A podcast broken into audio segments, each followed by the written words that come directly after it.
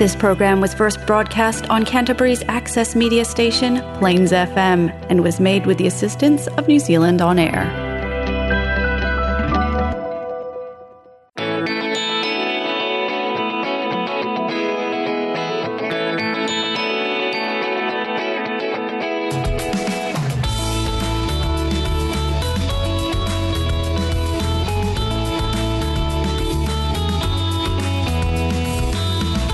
Hi, and welcome to the Alcoholics Anonymous radio show here on Plains FM 96.9.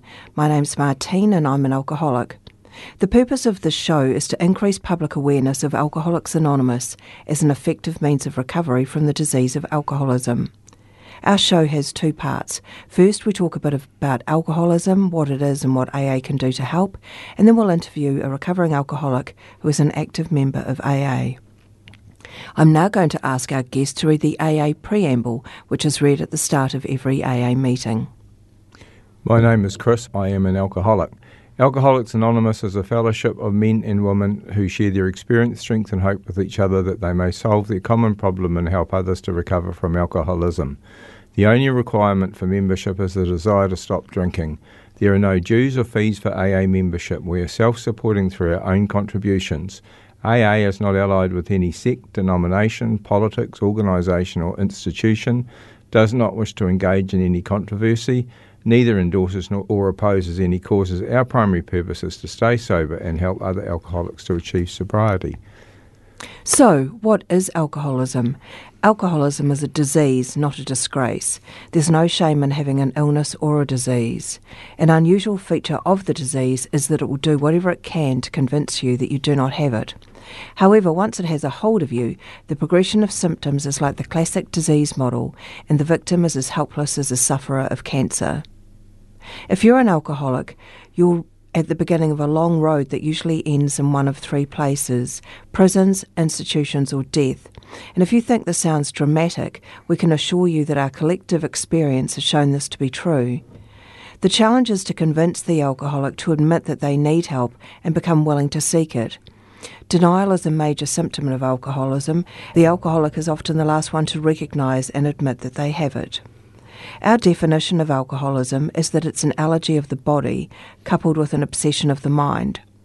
The allergy is the physical a- aspect of the disease. After having the first drink, the phenomenon of craving develops and we lose control over when we will stop drinking. The old saying is, one is too many and a thousand is never enough. And yet, because of the obsession of the mind, the mental aspect of the disease, the alcoholic is compelled to keep picking up the first drink. This makes us powerless. We often hear from sober alcoholics that many doubted whether life could be fun without alcohol. Fortunately, those same people report that their lives have improved dramatically since they became sober. The 12 step program of recovery, which is discussed at meetings, which is outlined in the Alcoholics Anonymous Big Book, is how we get sober and maintain our sobriety one day at a time. This program has a proven track record of helping otherwise hopeless alcoholics to achieve long term sobriety and recovery. It has taught us how to enjoy life sober. Okay, for anyone who's joined us, you're listening to the Alcoholics Anonymous radio show here on Plains FM 96.9, and we're just about to interview an AA member who is going to share their experience with alcoholism. So let's meet our guest. I wonder if you'd like to introduce yourselves and give us a quick sketch of who you are, maybe starting with your age and how long you've been sober. Yeah, hi, my name's Chris and I'm an alcoholic and I'm 74 years of age and I've been sober 29 years. It will be 30 in October. Thanks. And can you tell us about what you've done work wise and, and uh, your family? Yeah, I grew up in Linwood and Christchurch and I had a really good upbringing, um, two loving parents. And um, I initially went to school in, in Linwood, and then my parents shifted out to Cust in North Canterbury in 1958, and um, my father took over the country store with my mum. Um, and then the the, the th- what happened with that was my mother um, sadly passed away at 49 of a massive brain hemorrhage. I was working at a bank. I left school and worked at, a, at the National Bank, Hereford, Manchester Street. So I left um, with my wife, who at that stage was five months pregnant, with our first child, um, and we went out to Cust and worked. Um, I worked for Dad for two and a half years, um, yeah, then I um, eventually we busted up as parents and kids do when they're working together, and believe it or not, it was over alcohol. Right. Um, it was as simple as um, Dad was up at the local pub and he was supposed to be babysitting for my wife and I, so we could go out and I could have my fill. Um, and he refused to leave the pub and come and babysit, so that was the finish of that working arrangement. Um, we shifted back to town, and I had a, a job um, as a pay clerk, which bored me stupid. Yeah. Um, and then at 25, uh, married with two children, I joined the police, um, which was a 30 year career. Yeah, I don't know. Is that what you want for the minute? Yes, Yep. yes, yes, it is. I wonder if you could tell us about when you started drinking and how old were you and, and what did your first drink do for you? Yeah, I um I started drinking at around about 14 years of age. And, and this is a bit ironic in a way because we were living in the country and I was working for the North Canterbury Transport, carting hay and um, grain and, and you know driving trucks around paddocks. And it was Christmas and there was a Christmas um, function which which turned out that my future father-in-law was at, um, Right. and that was that's the first time I can remember drinking alcohol because in the country it doesn't matter whether you're 14 years of age, you're one of the workers, and you have Christmas drinks. Right. That's the first time I can remember getting intoxicated. And what did it feel like for you? Absolutely fantastic. It was the elixir of life. Um, yeah, no, absolutely fantastic. And when did you sort of start to drink and how were you drinking? Were you drinking socially alone, binge drinking? What what did the sort of the pattern what was it like early on? Yeah, during um, like 14, 15, 16, it wasn't too bad. Um, I managed to get into the first 15 at Rangiora High in 1964. Um, and there was a lot of drinking around that, even Yeah. though I was only 16 years of age. I remember going on a, um, a trip over to Hokitika to play Westland High, um, and that involved um, being billeted out and being around the back of hotels to get booze. Um, that was at the ripe old age of 16, so Yeah. um, yeah, that that was, yeah, and then yeah. Now I can remember from way way back that um, I mean primarily my background is I'm a binge drinker. I only Yeah. have one problem when I start, I can't stop. Yeah. Um, absolutely love the stuff, um, and it started causing problems. Yeah. Um, around about I don't know. I had a I had a bad motor accident when I was 16, and the other guy was drunk. Um, and then I had two further motor accidents in, the, in about an 18 month period, and, and I was had been drinking in both those occasions. So Yeah. um, yeah, um, yeah, it was causing problems. Yeah. So so you realised that you needed to stop? Not at that age, no. I was loving it, absolutely loving it. And what, what made you realise though when you got to the point that you did need help? Yeah, it, it was a long journey because I mean, when I was younger, I used to be quite proud of my um, huge capacity for alcohol. Right. You know, and I grew up in an area era through the '60s where. Um, what we did then is we went out on a Friday night and got drunk, drove home. Saturday night, got drunk, drove home. That's just the way it was. Yeah. Um, and after having those f- first three accidents, I did pretty good um, until I was about 25. Um, and yeah, that's another story. I had another accident after I was drinking, just after having joined the police, um, which wasn't an auspicious start. Yeah. Were you scared when, when you were having accidents when you were drinking? Did it did it worry you? Not necessarily. No, it was just uh, you know it was the inconvenience of it all really, and the shame and insurance issues, and um, you know, and as a as a as a teenage boy, I loved cars, and Yeah. um, yeah, it was more of an inconvenience. I, I at that stage, I had no idea I had a problem. Yeah. Did you ever get in trouble with the law with your drinking? No, well, that's another story completely. Um, and it's as good a time as any. But I, I was, um, as I say, I lasted 30 years. And the only reason I lasted 30 years was because I got sober. Um, and I um, was simultaneously a, a, a policeman and a recidivist drink driver. Yeah. Um, and one of the benefits of being a policeman, like we would work night shift and start drinking at seven in the morning and be be drunk by midday on a Monday and then drive home. And, and nobody's looking for drunk drivers at midday on a on a Monday. Yeah. Um, yeah. How did how did that sit with you?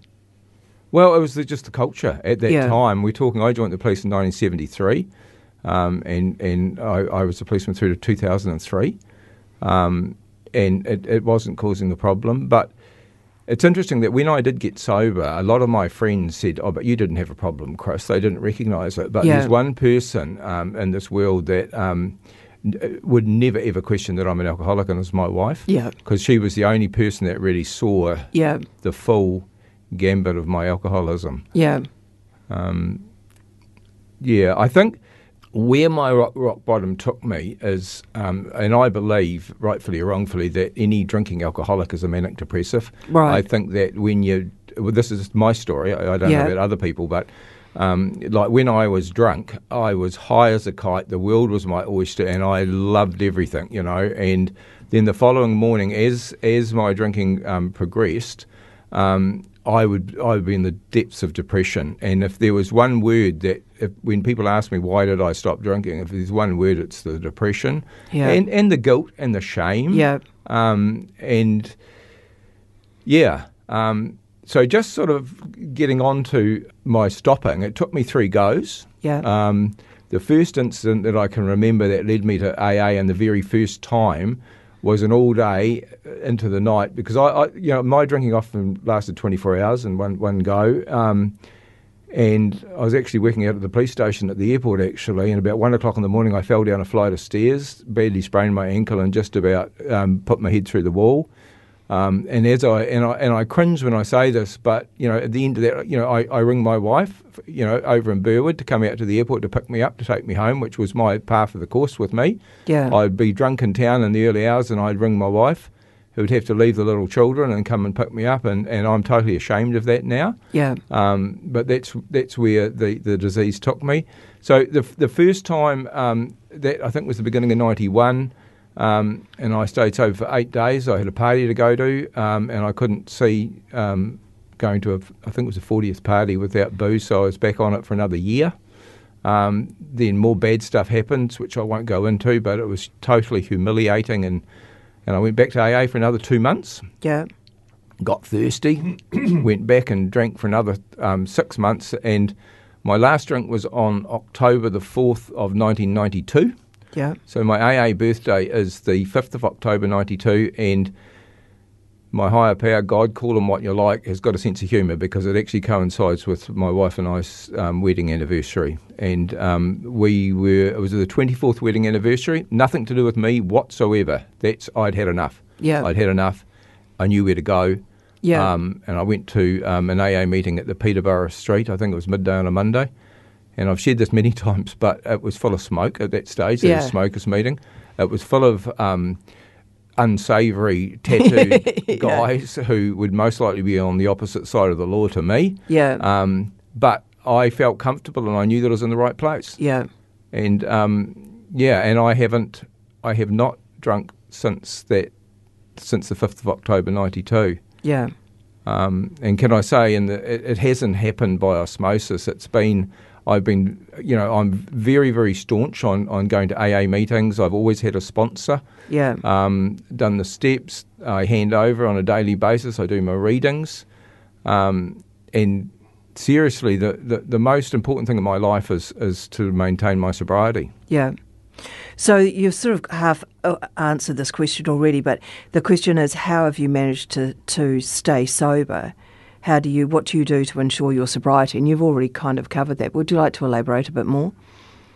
Yeah, and I think one of the uh, things I would like to say now too is that um, I am incredibly grateful to my wife who stayed with me through this whole period. Um, and without Are you her support- surprised that she did?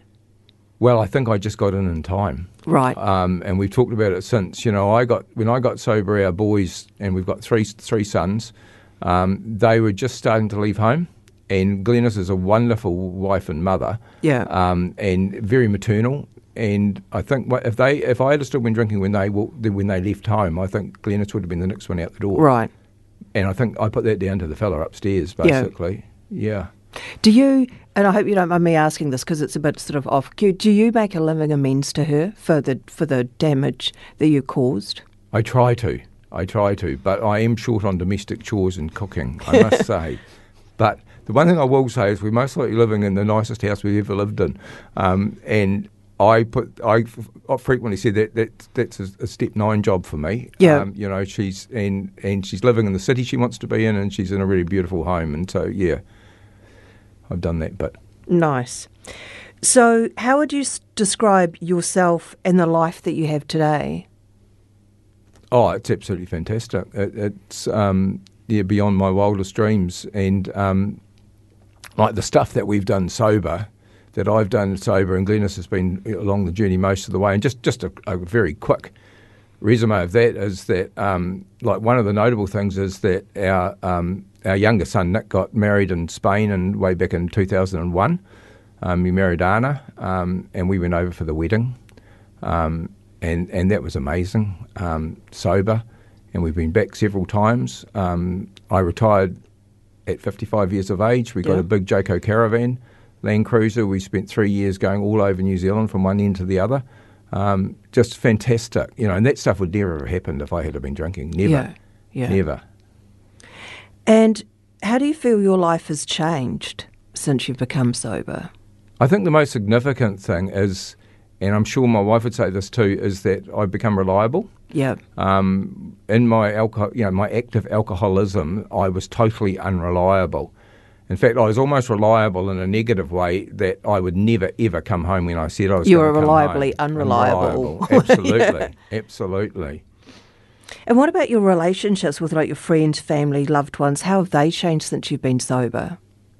No, that yeah, no, they're, they're really really good. I've got a um, I've got a really good relationship with all my boys. Yeah. um, all three of them. Have they noticed the difference between were they old enough? Yeah, well, I, I'd have to think a bit hard. They were sort of late teens when I got sober, and, and they will actually tell you that um, they can't remember it affecting them too much. Right. Which I find quite extraordinary because I used to have one man parties with the stereo, you know, Yeah. at, at all hours of the day, and and um, yeah. In fact, one of the, I'll, I'll just mention that one of the things that led me to my rock bottom was that my wife, um, not long before I got sober, actually rang Al-Anon. Right. And the one bit of advice they gave her is to leave me alone, don't interfere with my drinking. Where she used to get up at three o'clock in the morning and tell me to turn the, turn the stereo down and come to bed, and we'd have a right royal argument, she stopped doing that. Right. And right at the end, like I was still sitting at the table drinking alcohol at eight o'clock in the morning as my kids were getting up to go to work and school, and Right. it took me down to that rock bottom of guilt and shame and red face, blue nose, just Yeah. absolutely horrible. Yeah. Um, so that bit of that because she hasn't been an active Al-Anon person, but that one bit of advice Right. helped me get to the bottom. Excellent.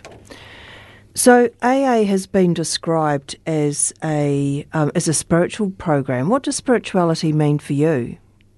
Oh, it's huge. It's huge, and I mean, I grew up with a wee bit of a well, not a wee bit. I grew up with a religious upbringing, um, and went to Bible class and Sunday school, and even went voluntarily to church for a while in my in my sort of yeah. But as you know, basically, you know, cars, girls, and alcohol got in the way. Yeah. Um, and what I have realised in AA that spirituality and religion are two different things. Yeah. And I love the simplicity of the AA program to have a, a God or a higher power of, of my understanding. There's, Yeah. there's no dogma.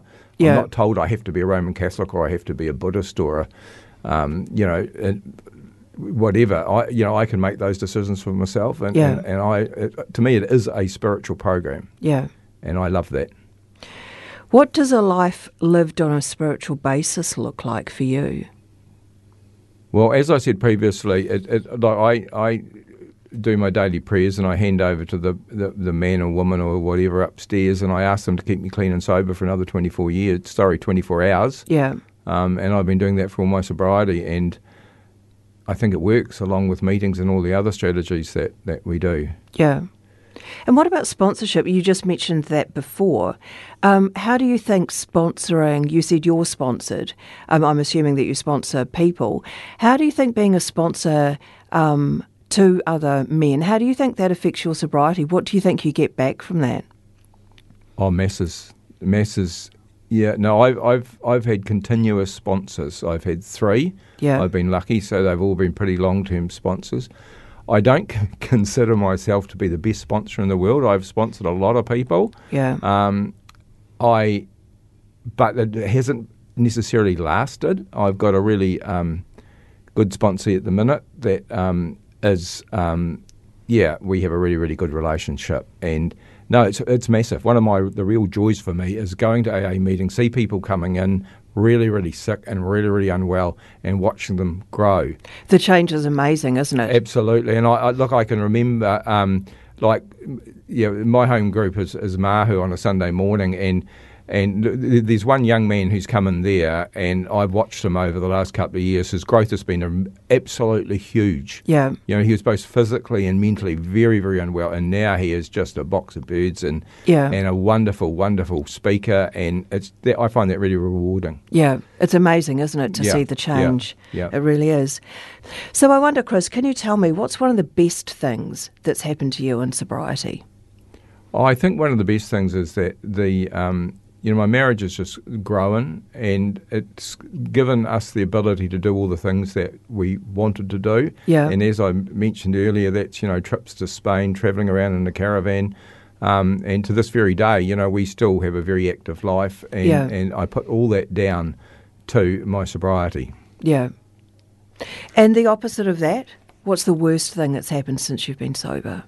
Yeah, the, the worst thing that's happened since I've been sober is that we had a um, a, a, granddaughter, um, Summer, who sadly um, suffered from um, anorexia nervosa and other mental health issues, and she was our firstborn um, grandchild, granddaughter, and um, she had a real struggle. She spent a year in C ward because of the eating disorders, and then she was in the youth mental health facility at PMH and she was she was a self harmer, and um, she also had multiple um, attempts to commit suicide. Right. And the, and the very worst happened, in um, in fact, her anniversary is not long gone. She she she um, she committed suicide on the um, the fifteenth of April um, seven years ago, whatever that was, and and she didn't actually die for a couple of days because she'd become an organ donor. And if you know anything about that, they have to keep them alive yeah. so that they can harvest the organs, which which was good. But um, that was the very worst thing. And I think what I meant, want to mention around that, that I, I, never at any stage going through that process thought of drinking. Yeah. So that actually taught me, because that was something I was also very, very fearful of, that if yeah. something really, really bad happened, yeah. whether I could maintain my sobriety, and yeah. I did. Um, and and the other thing that's happened through that is we we don't blame anybody. Yeah we don't blame the system, parents, step parents, whatever. It's it, it, I think it was most likely more genetical than anything else. Yeah. And we just celebrate the, the, the lovely 17 years. She was a talented um, pianist and, and violinist, and she played the cello. Um, and yeah, so what I'm saying there is doesn't, you know, you, really, really bad stuff can happen and you can still maintain your sobriety. Yeah. I guess it's, it's interesting too when you can get to a stage that think a drink will not help and you know categorically that it won't. But I can certainly relate to the to the idea that something may happen and it, and it pushes you over to the edge. Thank you for that. If we've got a if we've got listeners at home and they're um, wondering if they have a drinking problem, what advice would you give someone? Yeah, I think in, in, answer to that, I think um, I, I, just want to say that my I feel that there's a lot of misunderstanding about alcoholism out there. A lot of people think it's how much and how often. Yeah. I don't think that's the case at all. I think the true the true um, way you know whether a person's alcoholic or not is what happens when they drink. Yeah. Um, and for me, anyway, in my experience, it is the inability to stop. Yeah. And um, as I say, I was a binge drinker, and I could sometimes go for a week. But once I started, I couldn't stop and I Yeah. got into trouble. So that's the real question that people ask. Not how often or how much, what happens when you do? Yeah. And can you stop? Yeah. Particularly if you get that rosy glow. You know, you've had enough to feel really, really good. You've got the effects inside you. And um, they reckon one of the tests is then to tell that, that person you can't drink anymore.